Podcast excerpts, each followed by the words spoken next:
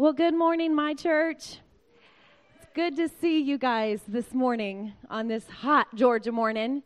Um, the air condition only works in a small part of our home, so we all snuggled together there under the fan, waiting for Daddy to get back because that's that's what he does. Daddy's fix those things. Um, I am so honored if you are a guest. My name is Christy, and I am Jeff's wife. And a few times a year, he invites me to share in a teaching series, um, sometimes to talk to our ladies a little bit, sometimes just to give you a different perspective because our brains are wired so differently.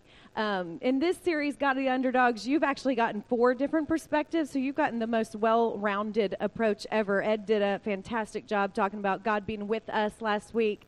Um, and Mike before that. So, we are going to close out this series God of the Underdogs.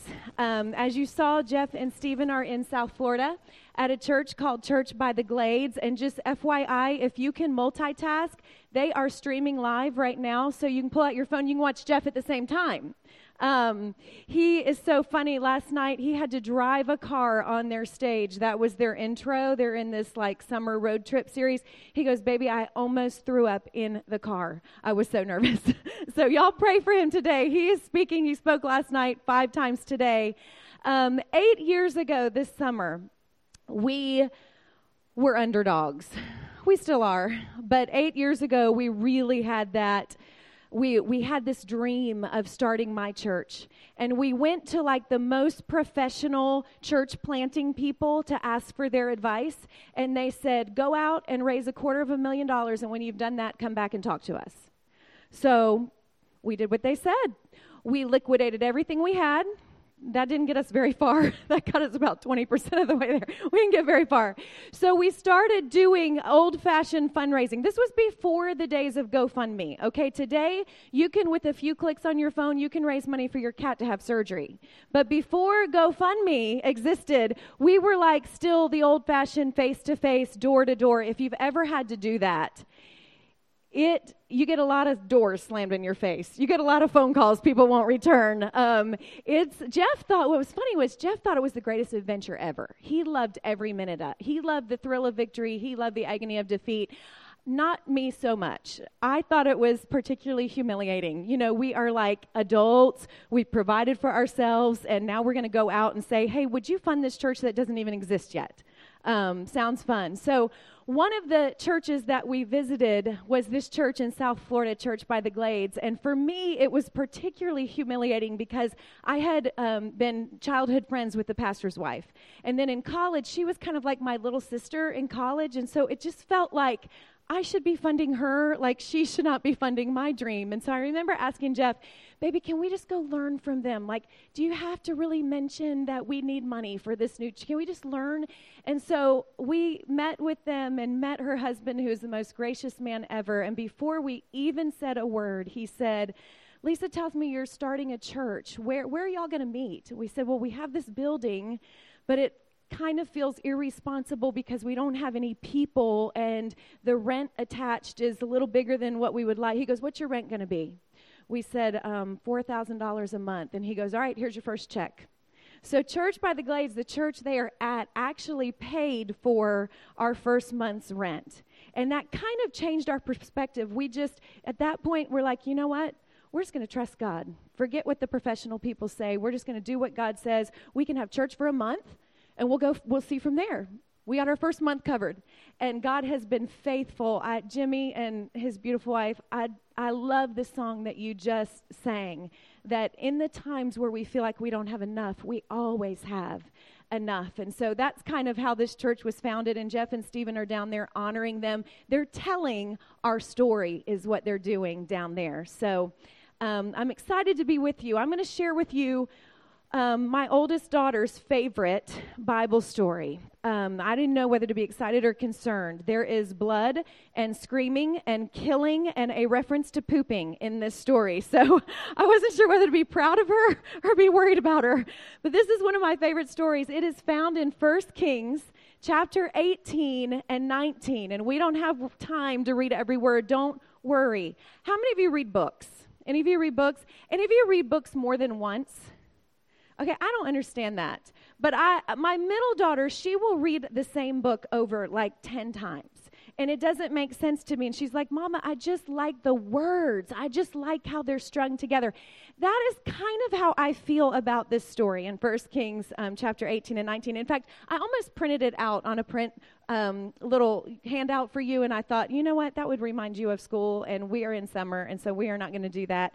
And don't worry, I'm not going to read every word, but I just want you to know the words of this story are so rich. Like every word counts in this story. And so we're going to hit some of the highlights of it, but it's one of my favorite underdog stories, and it starts in First Kings.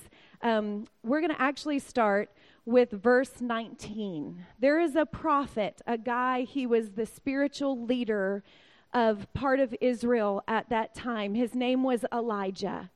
And what had happened was Israel, in fact, the story starts in 1 Kings 18, verse 19. It's, he says, Now summon all Israel.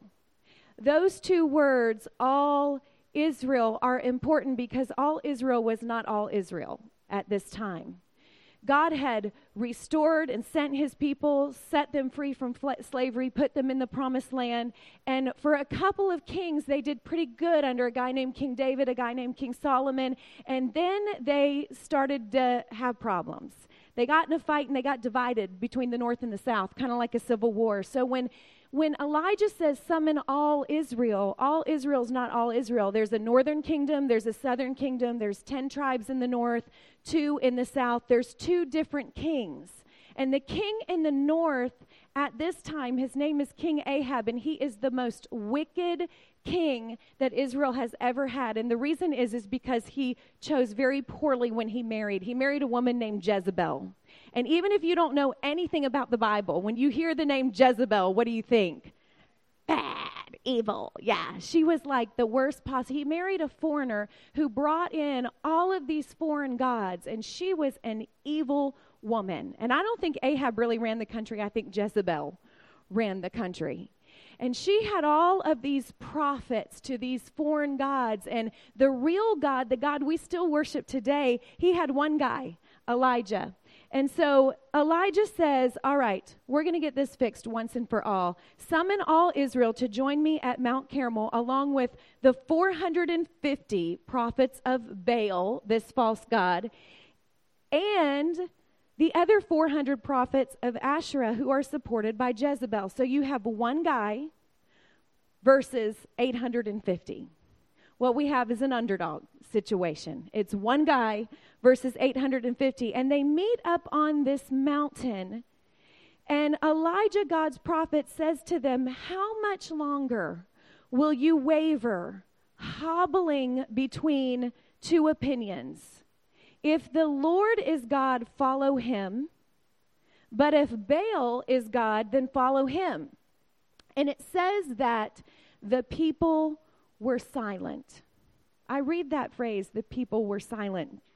And I think about just a few minutes ago hearing you guys sing. And I know if you're new to church, that singing time, it's a little uncomfortable, especially if you have a voice like mine. Nobody wants to hear you sing ever. Um, but when we sing together as a corporate group and we proclaim truth about who God is. Did you, did you feel something in your spirit? Like you feel stronger and emboldened inside. And so here is Elijah. Here are God's chosen people. They've seen God. He's part of the Red Sea. He's done all of these miracles. And he says, Listen, if our God is God, follow him. If Baal is God, follow him. And he waits kind of for somebody to speak up. And nobody says anything reminds me um, kind of of my church back at Easter time. Do you guys remember that season if you were here? Remember we had this outdoor service and a 100% rain prediction. And we were really kind of faced with this do we have a plan A and a plan B? Or do we just trust God? Do we change? You know, everybody thinks we're nuts doing an outside service with a 100% chance of rain. And and somebody on our staff, I think it was Brooke Salmon, spoke up and she goes, We aren't a plan B kind of church. She goes, We ought to put sunscreen on our face right now, take a photo, send it to the church, and say, We are trusting God. And that is what we did. And if you were here for that service, you saw that amazing miracle where God just diverted the rain just long enough um, for us to help people find their way back to God. So nobody spoke up in this situation. So Elijah said, Okay, if I'm the only prophet of the Lord, then here's what we're going to do. You guys build your altar. You 850 build your altar, your sacrifice. You put an animal on it. That's how they did things back then. Blood had to be shed, but they used an animal, not a person. And he said, I'm going to build my altar. You're going to call on your God, Baal. I'm going to call on my God. And whoever answers with fire from heaven, we will know that that is the true God. Well, the people said, they finally spoke up and said, All right, we like that. We like that deal. The reason they like that deal is because Baal was the sun god. If there was a god who could cast fire from heaven, in that time they thought it would be Baal. And depending on what archaeologists you believe, he, he was either like friends with the lightning god or he was the lightning god too. So if anybody could strike down lightning in that culture, they thought Baal would be the one. So they liked that idea. Well, Elijah said, You guys go first. You have more people, you go first. So they built their altar. And one of one of some of the funniest verses, I think, most entertaining in all of scripture come next, where they are dancing and hobbling around their altar and yelling and screaming and begging for their God to respond. They do it for three hours. From, from the morning time, about nine o'clock, until about noon, they holler and scream, and there is no reply of any kind, the scripture says. So, about noontime, verse 27 says that Elijah became, became mocking them. He said, Maybe you need to shout louder. Perhaps your God is daydreaming or relieving himself, aka going to the restroom. Maybe he's away on a trip or he's asleep or he need so Elijah kind of starts taunting them. And the scripture tells us that they continue this ranting and raving. It gets a little crazy. They even start cutting themselves with knives making themselves bleed so that they'll ah, scream louder, trying to get their God who didn't exist, who was just a statue made of wood, to respond to them. Well, finally, it was approaching evening. And still there is no response. And so Elijah says, All right, you guys have had all day with no response. We're going to try my God. And Elijah builds an altar, and the scripture tells us that he takes 12 stones. This is a place where those words are important because the 12 stones were kind of a reminder that we are supposed to be one nation. There are 12 tribes, and right now there's only 10 of you up here, but we are still one nation under God.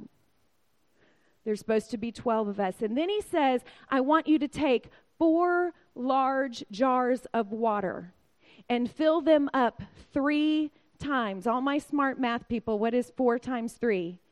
Twelve. They pour 12 jars of water over his sacrifice. Why? Because when you want to set something on fire, do you make it wet? No, you don't do that. He is going the extra mile to prove to them that his God is real. So they they, he builds this altar with the 12 stones. They pour 12 jars of water. By the way, they were in the middle of a drought, so water was like their most prized possession. All right? I mean, Elijah is really putting himself on the line here. And this is the part of the story that pierces my heart and what I want to share with you today. It is found in verse 36. Elijah walks up to the altar and it says four words the usual time. My hope and prayer for us as people of my church, people of faith, wherever you go, is that this would become a part of your life. That when you are in crisis, when you find yourself being the underdog, when you find yourself in a place where you're not sure if you can pay your bills next week, you're not sure if you can recover from a heartache. You're not sure you can face a boss, a family member, whatever it is, that you would be able to fall back on something that was so usual for you that you don't face crisis and like panic like the prophets of Baal did. When you face crisis, you know we're just going to we're going to fall back on what we usually do. Jeff says this all the time uh, to our family. When I look at the checkbook and I'm like, baby, it is not adding up. Like, what are we going to do? He's going to, he, we're going to do what we usually do. We're going to be generous. We're going to trust God. We're going to keep having faith. We're going to keep doing what we're supposed to do. When I'm like, baby, we, you know, we've been betrayed. How are we ever going to face these people again? We're going to do what we usually do. We're going to trust God.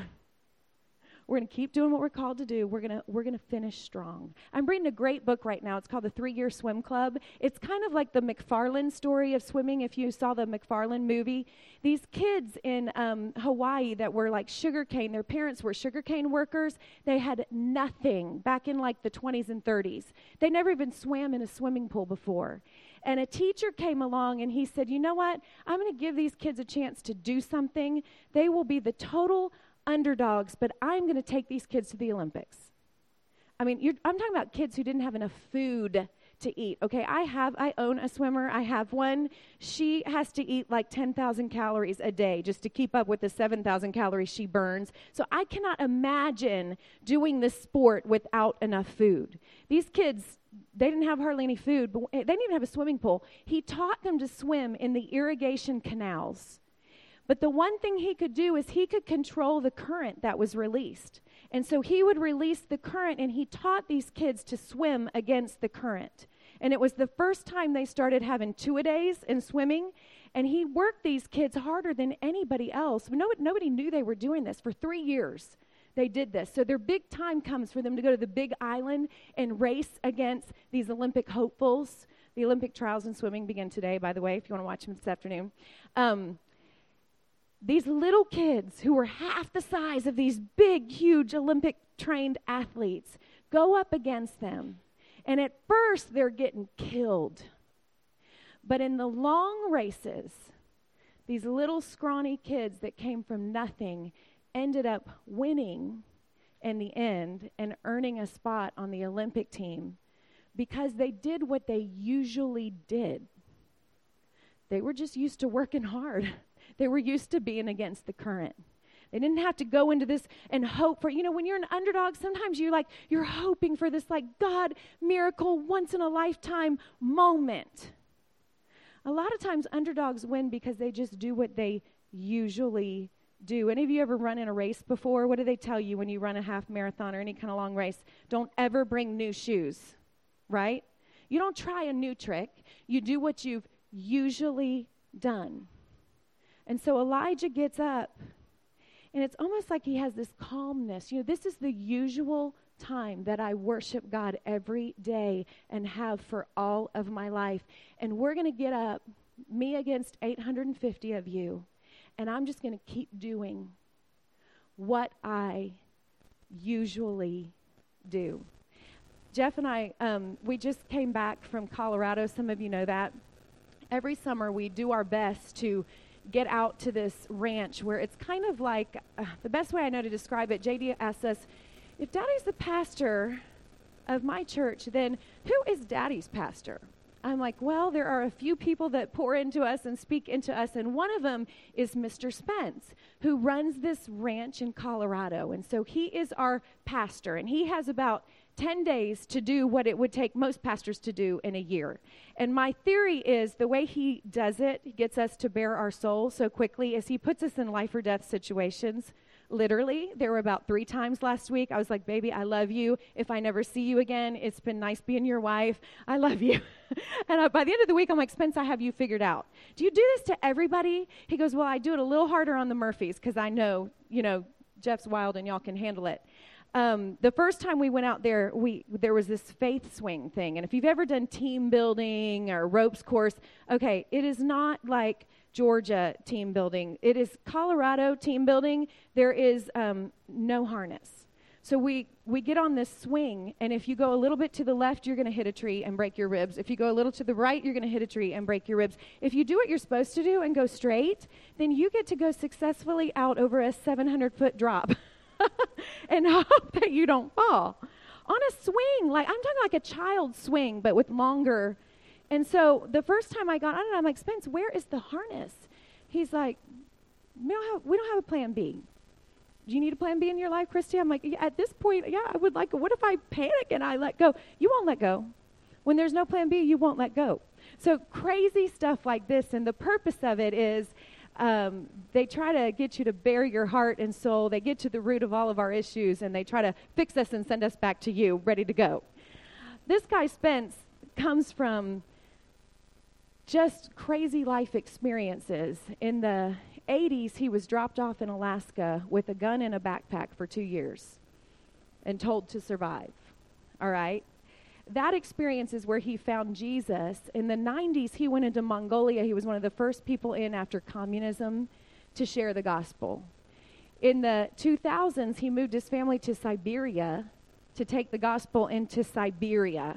So he has lived in the extremes. And so in the off time, he runs this ranch for pastors to kind of help you renew and get your stuff right and your junk right and your heart right. But he still gets called in every now and then um, when something big, some kind of big crisis is happening in the world.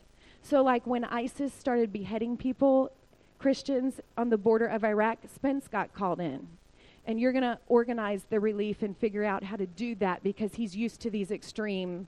You've lived in Siberia for nine years, you're kind of not afraid to go anywhere. Recently, he was in Tunisia and he was telling us this story last week. He said, We went to Tunisia to sneak Bibles into this Muslim country. And for the first time on our way out, we got arrested. He was with his wife, they were separated and his wife Annette is telling me, Christy, I am just praying my heart out. I am showing pictures of my children, like, look, me, mama, me. I go, I don't even know their language. I'm just trying to show them I'm a mother. I'm not trying to hurt anybody. Please let me get back to my children. And I remember asking Spence, who's this calm, cool, collected. I'm like, Spence, what did you what did you do? Were you afraid for your life? He said, I do what I usually do. Pray to God. Put it in his hands my life is His. He's going to do what He wants with it. I thought, wow, I want to be like that. I want to, when I'm faced with a crisis that's not even half that scary, I just want to like have this confidence and calmness. I'm just going to do what I usually do. I want to have discipline and patterns in my life so that when everything around me is falling apart, I just go back and we're just going to do what we usually do. So, this is what Elijah does. And he gets up so calmly and says, O Lord God of Abraham, Isaac, and Jacob, prove today that you are God in Israel and that I am your servant. One prayer. He's not screaming, cutting himself, shouting, hobbling around. Just one calm prayer. O Lord, answer me so that these people will know that you, O Lord, are God and you have brought them back to yourself. You recognize that mission statement? It says, immediately the fire flashed down from heaven and it consumed not only the animal, it consumed the rocks, it consumed the water, and all of a sudden, all of the people fall on their face and say, Your God is the real God, and they worship him. And then, boys, you will love this. Elijah takes all 850 prophets down into the valley and he kills them all. Boys, gotta love that. But he still has one person to face. He has defeated 850, proven that his God is real. But there's still that Jezebel character, and she stayed home. And when she finds out what Elijah has done, she says, So help me, I will kill you before this time tomorrow. And you got to think here's a man of God. He just went against 850 people and was successful. He is now against one woman. She must have been a scary woman. And he runs. He gets scared to death. Now, there's a number of things that might have happened here. Sometimes, after you've had a big victory and you're emotionally depleted, you've just had this great victory, and that is sometimes when you can hit your deepest valley. That happens. So, beware when you have big victories. Be ready for that valley on the other side. He gets so afraid of this woman that he takes his servant, and it says that he goes to Judah, the southern country, and he leaves his servant there in a city, and he goes out into the wilderness alone. I thought that was kind of strange. I was like, why did he leave the servant there and go out alone? I think it was because he planned to never come back. You drop your servant off somewhere safe. The reason you go off alone is because it was funny. I asked Jeff, I said, It's a good thing you took Stephen, huh? He goes, Yeah, because if I didn't take Stephen, I might have never shown up at that place. you take somebody with you when you plan to do the job. When you don't plan to do the job, you leave them and you go alone. So he goes alone into the wilderness and he falls down under this broom tree. And a broom tree is more like a bush. I mean, there's barely enough shade for him. And it says that he falls down and he's like, God, I'm the only one left. Nobody loves you but me. I just, I just want to die. He falls asleep which is what we often do when we're depressed, right, and we can't face the world. And an angel comes and wakes him up and gives him some food.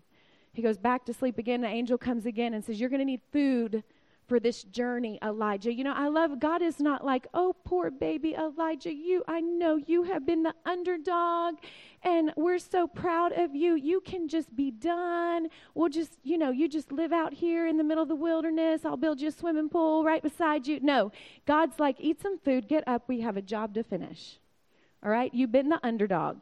I just proved myself to you. But there is more to do, Elijah. And so God takes him on this journey and he comes to Mount Sinai. You ever heard that word before? The very same mountain where Moses met face to face with God and gets the Ten Commandments.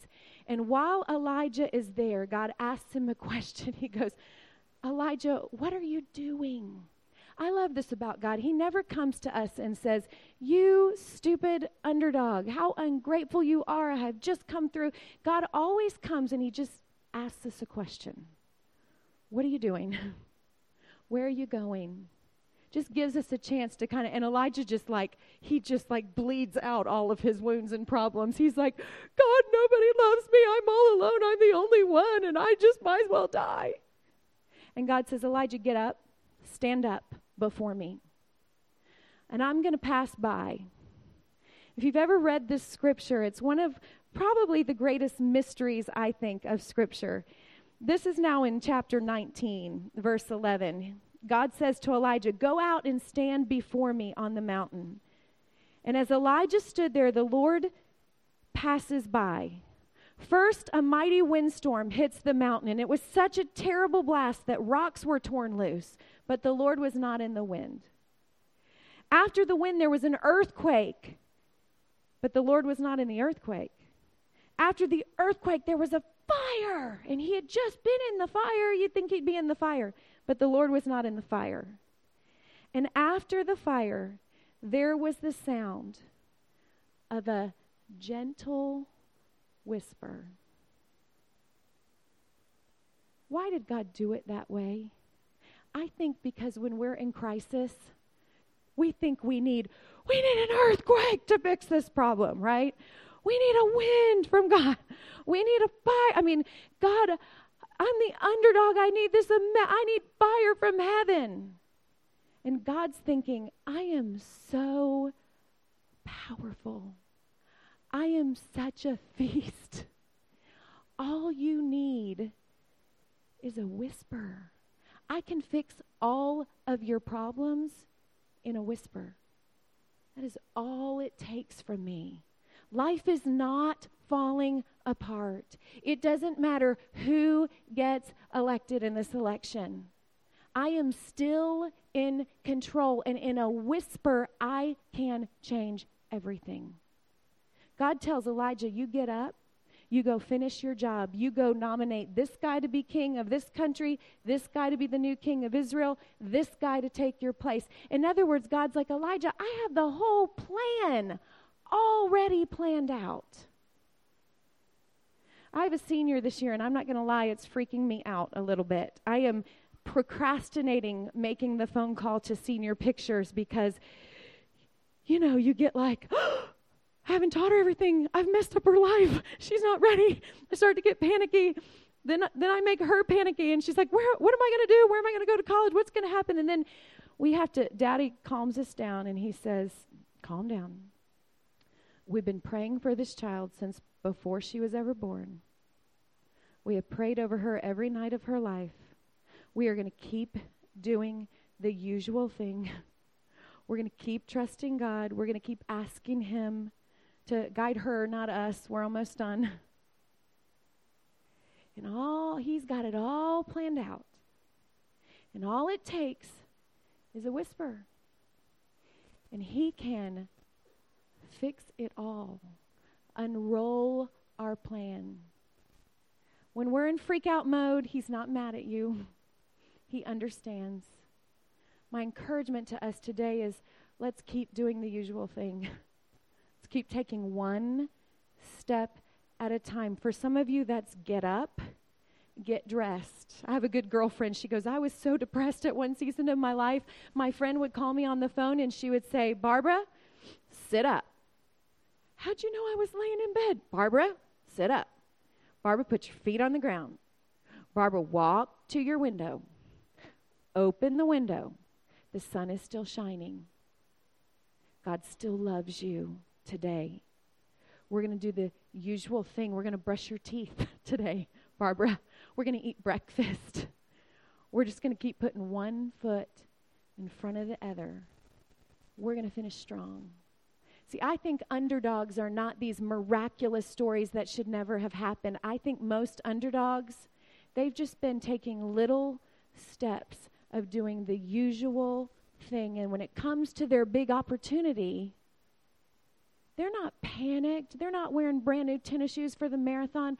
They just they just keep doing what they've always done. And God blesses them for it. Will you pray with me? Heavenly Father, we come before you. God, in a season of summer that's kind of a season of break and carefreeness.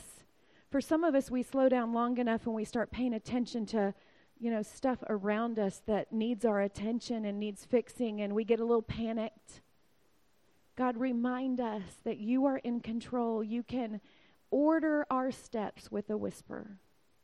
God, help us to begin to know how to just follow you one step at a time and to keep doing the usual thing at the usual time. In Jesus' name we pray. Amen. Thank you, Christy, for giving us this little image of, of a God who is so ginormous and so big and, and but he speaks to us in a whisper and he gives us a peace like nothing else can i want y'all we come to a time in our service where uh, we're going to talk about an offering and and paul tells us in the book of romans that he wrote that book to those in rome to encourage them in to be obedient in faith and it's a it is a faith thing and one of our values here at my church is sacrifice and and we, we kind of term that as as we give up things we love for things that we love more. And I love the way that sounds, and we sacrifice because of, of who God is. And so we, we have at my church different ways to give. We're not going to pass a bucket. We're not doing that right now. We have um, boxes back here and right here, and then out, out there. And you'll see behind me that, that, that you can text to give, uh, you can give online or you can give in the in the little kiosk in the front. And so I'd like to pray for a second. I'd like to pray over over our offering, and I'd like to encourage y'all to just understand that it is that it is a faith thing. It is a thing where we can give a little bit back to, to, to the Lord because He's given all of that to us anyway. And so, Father, we, we love you this morning we thank you for the words that you spoke through your servant Christy, that it was uh, just to let us know just how big and how awesome you are. And Father, as we as we do take an offering, that uh, we know that you will bless that, that you will multiply it, and Lord, that you will use it in, in only a way that you can use it. And so we thank you and we love you in Christ's name. Amen.